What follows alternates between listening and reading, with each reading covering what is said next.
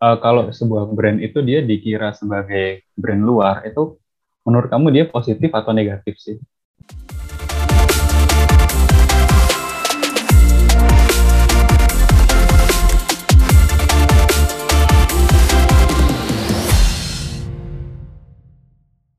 Hai Elevate Squad, welcome back to Elevate Podcast tentunya di segmen Ruang Kreatif.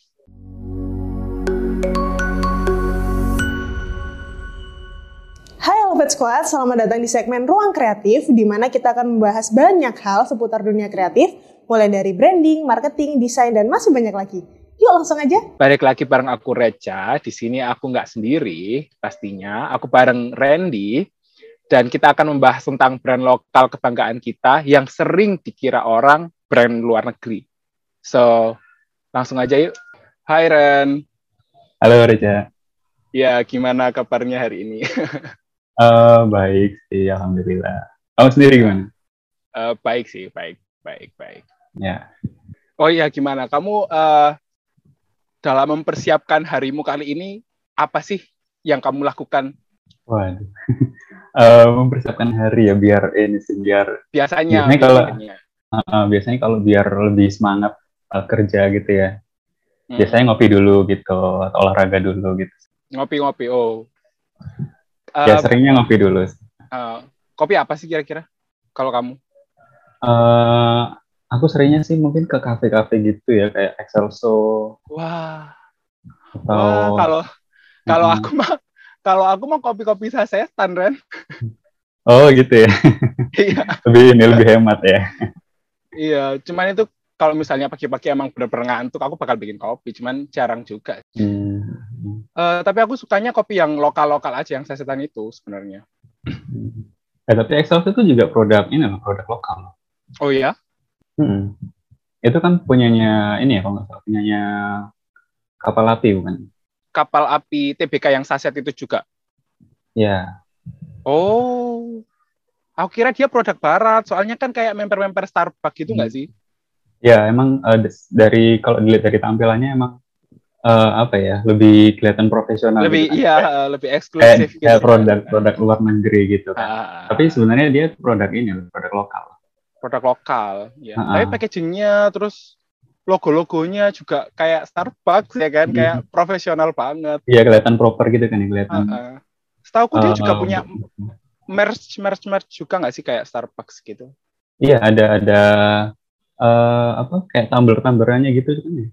Tapi ada juga nggak sih kayak uh, brand makanan dan minuman lokal yang sebenarnya kayak Excelso ini dia itu uh. brand brand dari uh, negara kita sendiri, brand lokal, tapi kita itu ngiranya dari luar negeri itu nggak sih? Iya, ada nggak cuma ada uh, uh, nggak cuma ada banyak aja. Uh. Uh, benar.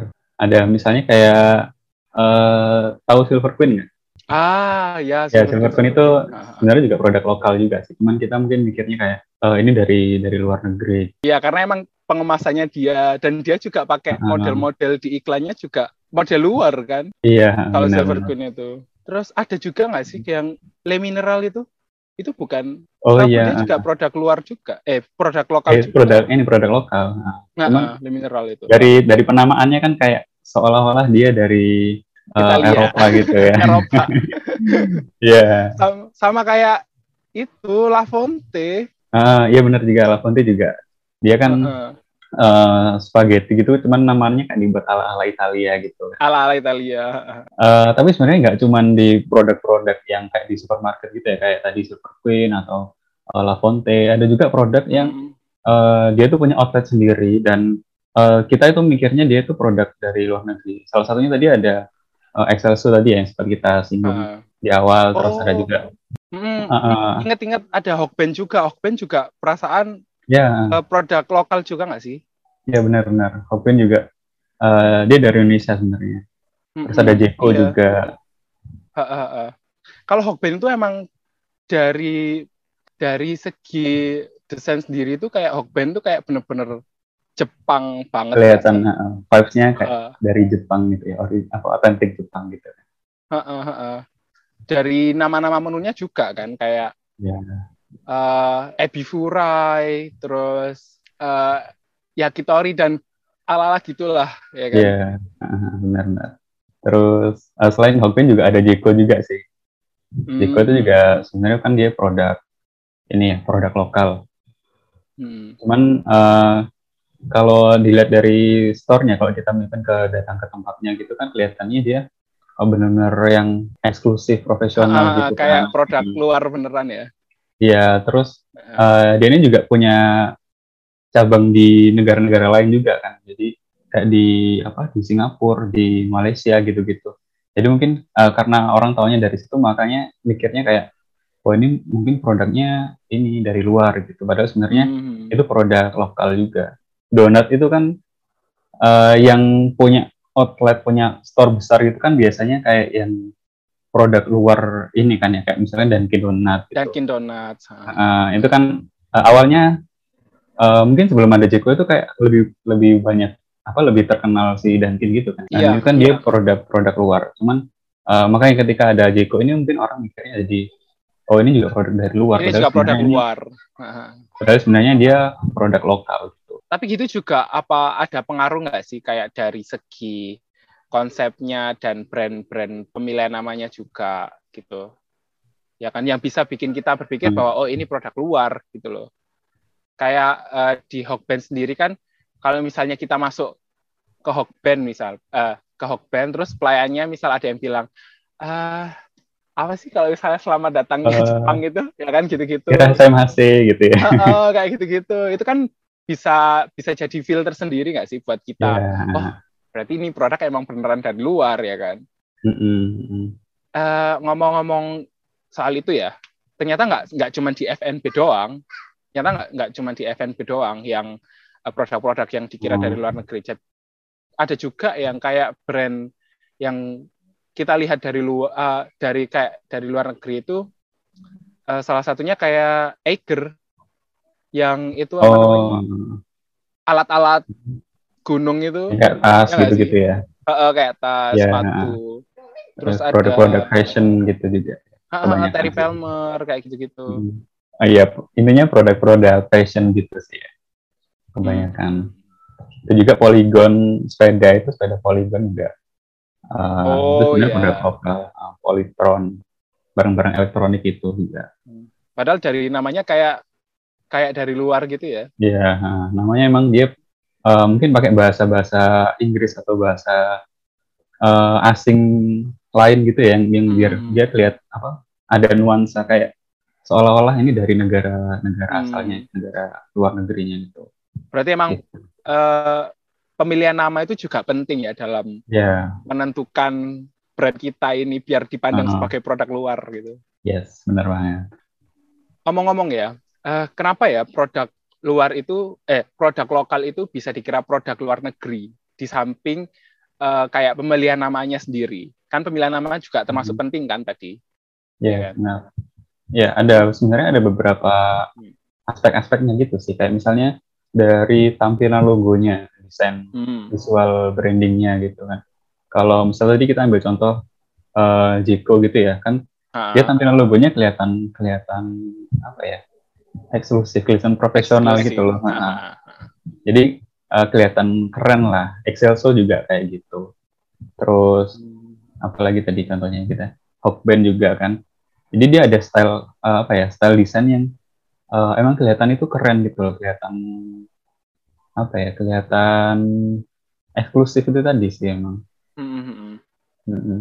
Terus selain itu juga eh, bisa dilihat dari servisnya atau pelayanannya ketika kalau misalkan yang ada tokonya, ada outletnya, kalau kita misalkan datang ke sana itu kan eh, mereka eh, apa orang-orang yang di sana, pegawainya yang di sana itu kan kayak apa ya lebih profesional gitu, loh. lebih Hmm. Ada Eh, SOP-nya ya.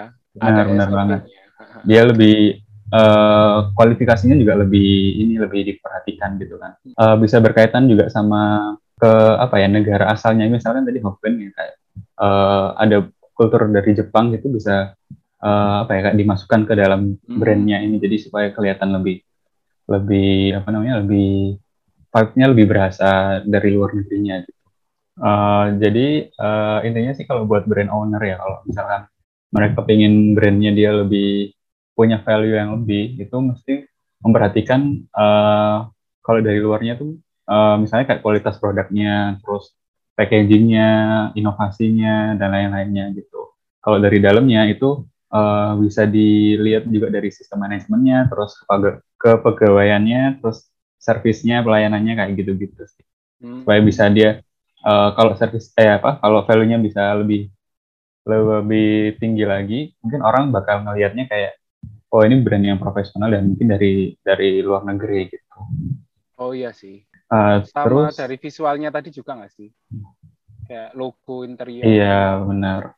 Logonya terus uh, dari interiornya kalau misalkan dia ada outletnya ya, kan kadang ada yang kelihatan apa fancy gitu tempatnya. Mm -hmm. Nah terus kalau menurut kamu nih cak, uh, kalau sebuah brand itu dia dikira sebagai brand luar itu menurut kamu dia positif atau negatif sih? Uh, menurut aku positif sih ya. Soalnya kan itu kayak apa ya? Kayak brand kita itu terasa internasional gitu loh. Jadi ada kebanggaan yeah. tersendiri gitu loh di di kita sebagai brand owner gitu. Hmm, hmm, hmm, benar. Tapi uh, selain itu juga bisa apa ya kayak uh, orang bakal mikir kalau ini produknya mahal gitu nggak sih biasanya? Kalau Iya sih, yang, itu ada, nah, pasti ada positif dan negatifnya. Orang bakal ya, benar. Itu sebenarnya lebih banyak ke positifnya sih ya. Kalau yang uh, mungkin negatifnya tadi ya dari lihat dari kalau misalkan orang mikirnya bakalan oh ini harganya pasti mahal gitu kan. Mm-hmm. Uh, tapi emang positifnya ya uh, brand ini jadi kelihatan lebih profesional gitu, lebih uh, lebih terpercaya gitu kan. Kalau misalkan orang Indonesia kan kalau uh, ngelihat barang dari luar negeri kan kayak lebih oh ini pasti kualitasnya bagus gitu kan dan terus uh, uh, selain itu juga dia dituntut untuk ini sih untuk lebih perfect gitu loh karena ya kan itu jadi karena uh, orang-orang mikirnya uh, brand ini tuh pasti bagus karena dia dari luar negeri gitu kan jadi uh, pasti dituntut untuk tetap perfect gitu kan tetap harus konsisten menjaga kualitas dari produknya biar orang orang-orang ini tetap tetap percaya gitu sama si brand percaya ini. sama dia Nah, sebagai brand owner nih, gimana sih caranya bisa punya value kayak gitu, kira-kira dari Mas Randy? Iya, uh, pertama sih harus tahu segmen pasarnya dulu sih. Karena emang kalau brand-brand yang kayak gini tuh ya, pasti segmen pasarnya itu lebih ke yang menengah ke atas gitu kan ya. Kalau uh, yang sampai seprofesional ini yang biar apa orang itu kelihatan uh, mikirnya kayak itu produk dari luar negeri uh, pastinya tahu segmen pasarnya itu terus uh, pastiin juga buat uh, cari-cari atau apa ya lihat kompetitor gitu jadi kalau misalnya kompetitornya uh, kayak gimana biar kita itu bisa selalu improve kualitasnya bisa improve uh, inovasinya kayak gitu. Dan pastinya jadi juga harus jaga uh, jadi harus jaga. lah. benar. Pastinya juga harus jaga kualitas produknya juga. Jangan sampai uh, ketika orang udah lihat itu sebagai brand yang bagus malah uh, kualitasnya jadi makin lama makin jelek gitu kan. Uh, sayang banget. Nah, jadi kepercayaan orang ini jadi hilang gitu kan terus ya harus inovasi terus sih pastinya ya biar tetap berkembang tetap uh, mengikuti perkembangan zaman gitu kan apa yang lagi tren bisa bisa uh, menyesuaikan gitu ada sebagai brand owner pun kayak kita itu ada prestige tersendiri gitu loh kayak rasa bangga rasa bangga yeah. karena kita udah memiliki brand ini gitu. Ya, Ibaratnya kayak brand ini udah udah go internasional gitu ya. kayak kayak gitu. Uh, jadi overall sih uh, supaya apa ya brand kita itu bisa dikira sebagai brand luar negeri, uh, pastinya harus memenuhi beberapa aspek-aspek yang tadi udah kita jelasin tadi ya, ya. Mm-hmm. Dan itu uh, bikin apa ya produknya ini jadi lebih banyak dikenal orang sebagai brand yang udah berkualitas dan udah internasional gitu dan itu juga mesti uh, memposisikan brand ini sebagai kayak the whole package yang super uh, apa ya kayak chain store gitu loh. Jadi seolah-olah kayak dia itu udah ada banyak banget cabangnya di berbagai negara gitu. Hmm. makanya orang uh, bakalan melihatnya kayak oh ini brand yang udah internasional brand yang udah besar banget gitu. Nah tapi juga dikemas secara minimalis dan profesional yang bisa bikin orang mikir kalau brand image kita itu bervalue ya kan?